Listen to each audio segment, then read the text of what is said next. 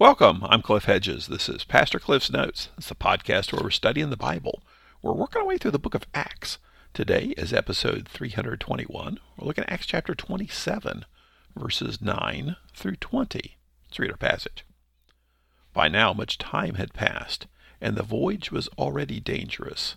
Since the Day of Atonement was already over, Paul gave his advice and told them, Men, I can see that this voyage is headed toward disaster and heavy loss, not only of the cargo and the ship, but also of our lives. But the centurion paid attention to the captain and the owner of the ship rather than to what Paul said. Since the harbor was unsuitable to winter in, the majority decided to sail from there, hoping somehow to reach Phoenix, a harbor on Crete facing the southwest and northwest, and to winter there. When a gentle south wind sprang up, they thought they had achieved their purpose. They weighed anchor and sailed along the shore of Crete. But before long a fierce wind called the northeaster rushed down from the island. Since the ship was caught and unable to head into the wind, we gave way to it and were driven along. After running under the shelter of a little island called Cauda, we were barely able to get control of the skiff. After hoisting it up, they used ropes and tackle and girded the ship. Fearing they would run aground on the Syrtis, they lowered the drift anchor, and in this way were being driven along. Because we were being severely battered by the storm, they began to jettison the cargo the next day. On the third day, they threw the ship's tackle overboard with their own hands. For many days neither sun nor stars appeared, and the severe storm kept raging. Finally, all hope was fading that we would be saved. Paul is on his way to Rome. Paul is under the guard of a centurion and soldiers, along with other prisoners being transported to Rome. They traveled from Caesarea up the coast on a coastal ship up to the southern coast of modern day Turkey and then caught an ocean going cargo ship headed for Rome, a ship from Alexandria carrying grain.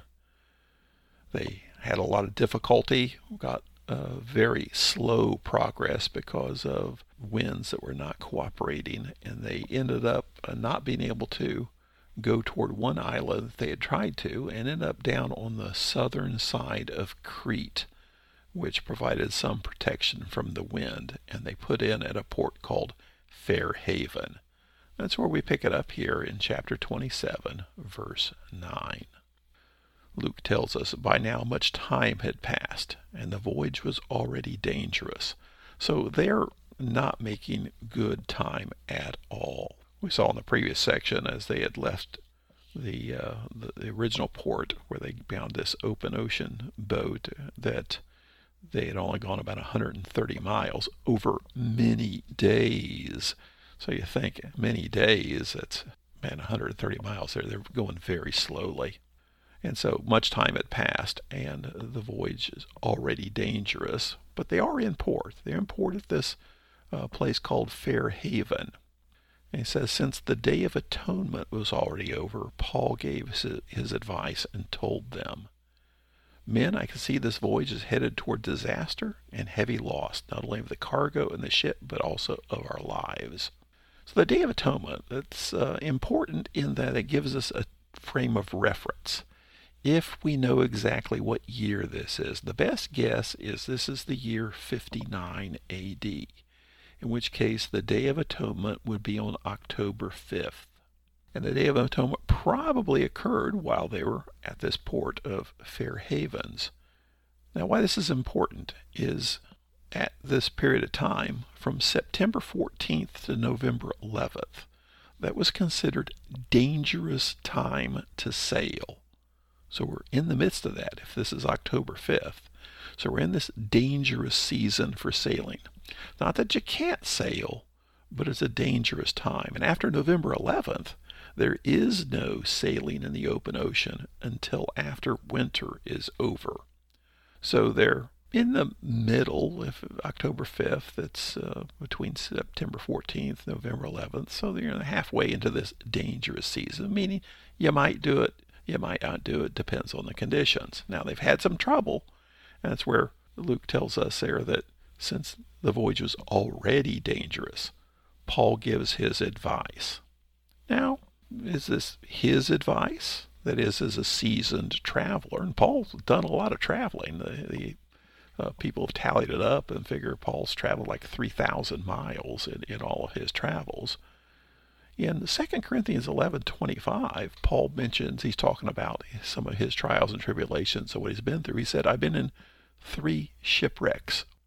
Now we know there's a shipwreck coming up, and that presumably is his last one. So Paul's been in two shipwrecks prior to this. He talks about spending a day and a half in the open sea. That, does that mean floating, uh, clinging to a piece of driftwood in the open sea, or in a small uh, lifeboat? Uh, he doesn't expand on that. But Paul's a seasoned traveler. Paul knows some stuff here. So is this just his advice as a a traveler who's been on some shipwrecks, or is this a divine revelation? And everybody could have their opinion here. It, it probably is just his opinion because in verse 22, we'll actually look at next time, Paul actually receives a word from the Lord. And it's a little bit different because there, Paul says, there will be no loss of life or injury. But here he says, we're all going to die if you keep going here. So I think it's just Paul's opinion based on his experience. So, verse 11. But the centurion paid attention to the captain and the owner of the ship rather than to what Paul said.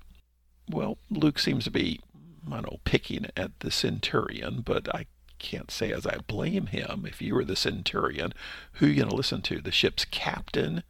and the people who run the ship or this prisoner you're escorting to Rome for trial. I think I'm going to listen to the ship's captain myself, and he's got a mission to accomplish here, so he's probably got you know a little pressure on himself to get to where they need to be. Verse 12 Since the harbor was unsuitable to winter in, the majority decided to set sail from there, hoping somehow to reach Phoenix, a harbor on Crete facing the southwest and northwest and to winter there. So they've given up on the idea of getting to Rome. They're hoping to get to the next harbor, this place called Phoenix, and spend the winter there. That's where some sense of what's going on here. Phoenix is not far. It's like 40 miles or less away. It's hard, don't know exactly where this harbor is and the uh, facing southwest and northwest, how to actually uh, translate that. It's is it facing that or can you see it from those directions? But uh, the best guesses are that it's a, a port that's about 40 miles west, still on Crete. So they're on Crete, the island of Crete, which is only like 160 miles long, and on the uh, south side of the island of Crete, and the winds have been from the north, so it, it seems they might be able to do it. So just go 40 miles, that's just a few hours. So, verse 13 When a gentle south wind sprang up, they thought they'd achieved their purpose. This makes this sounds reasonable. They've got a gentle south wind. If this just holds up for a few hours, or we've made it to Phoenix, we're there. They weighed anchor and sailed along the shore of Crete. But before long, a fierce wind called the northeaster rushed down from the island. Well, northeaster is a actual term used in North America. No place else uses that term. But the the word here it's a Greek word euroclydon, and it's a compound word from eurus, which means east wind, and aquilo, which means north wind. So northeast wind is pretty much what he's saying. Now, a northeast wind means it's coming from the northeast. So they got blown to the south when they had to go down to, by Crete. And as you leave this area called Fair Havens, you go about five miles, and then you round a little bend around a cape there on the south side of Crete. And probably that's the point where you get this blast of wind coming across the mountains uh, just after they round this um, cape sticking out of the south part of Crete. And here they've got a northeast wind. They're trying to go west. If they can go another 30 miles to the west, they may have it made, or maybe 35 miles. But they get hit with this ferocious wind. Luke describes it as a fierce wind. Um, the actual literal words are a, a wind of hurricane force. And it rushed down from the island.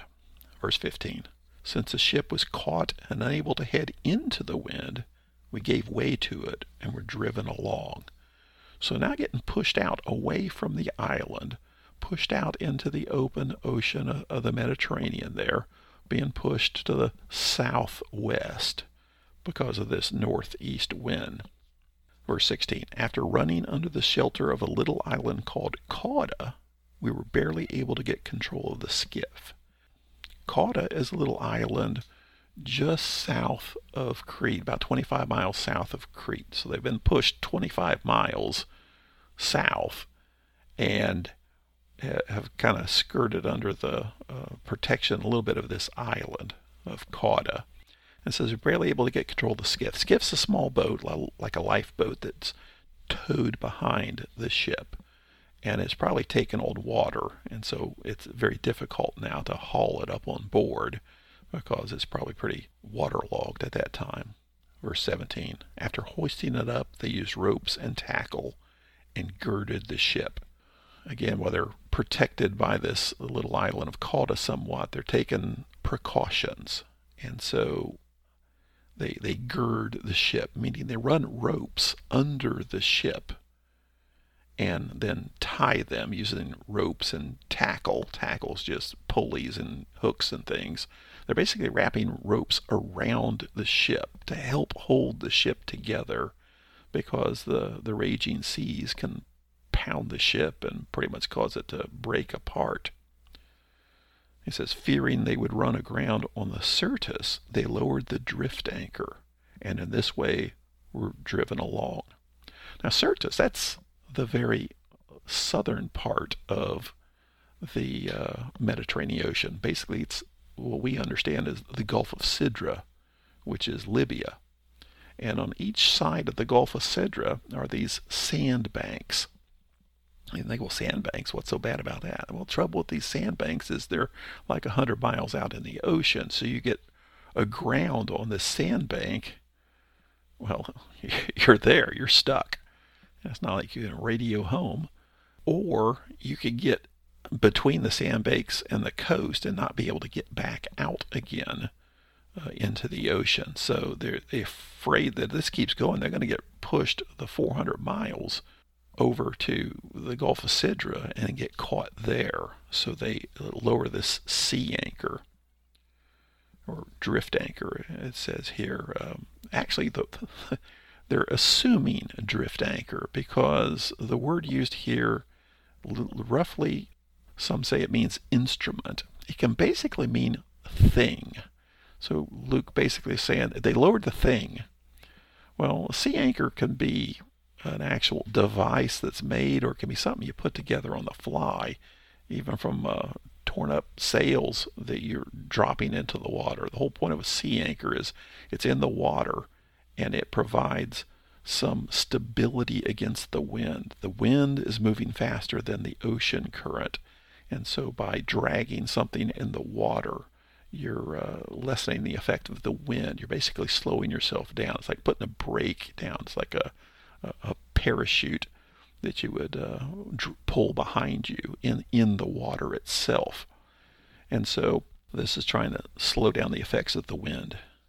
Verse 18 Because we were being severely battered by the storm, they began to jettison the cargo the next day. Well, we know the cargo's, we're assuming, is grain. It's coming from Alexandria, so they're throwing grain overboard. They don't throw all overboard, because we'll see later they throw the rest of it overboard. Then verse 19, on the third day they threw the ship's tackle overboard with their own hands. Now the tackle could mean a, variety of things, but pretty much anything that they don't absolutely need right now. It can mean uh, parts of uh, masts and things, uh, but they're they're throwing all the extra weight over. The whole point here is to get the ship uh, up out of the water as much as they can because they're afraid of running aground. if they run aground, not only are they stuck where they are, but the if it's rocks, it, the ship could be torn apart.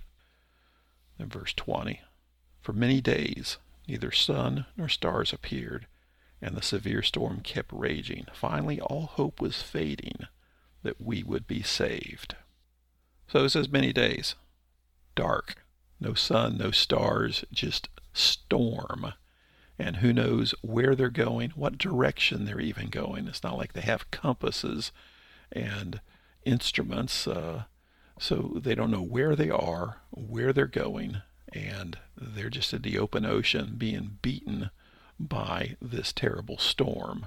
And so hope is fading that we would be saved. Now, is Luke intentionally using the word for salvation here, intending what's coming? Uh, a message from God? I don't know. You be the judge of that. Thanks for joining me. Join me again next time as we continue working through the book of Acts.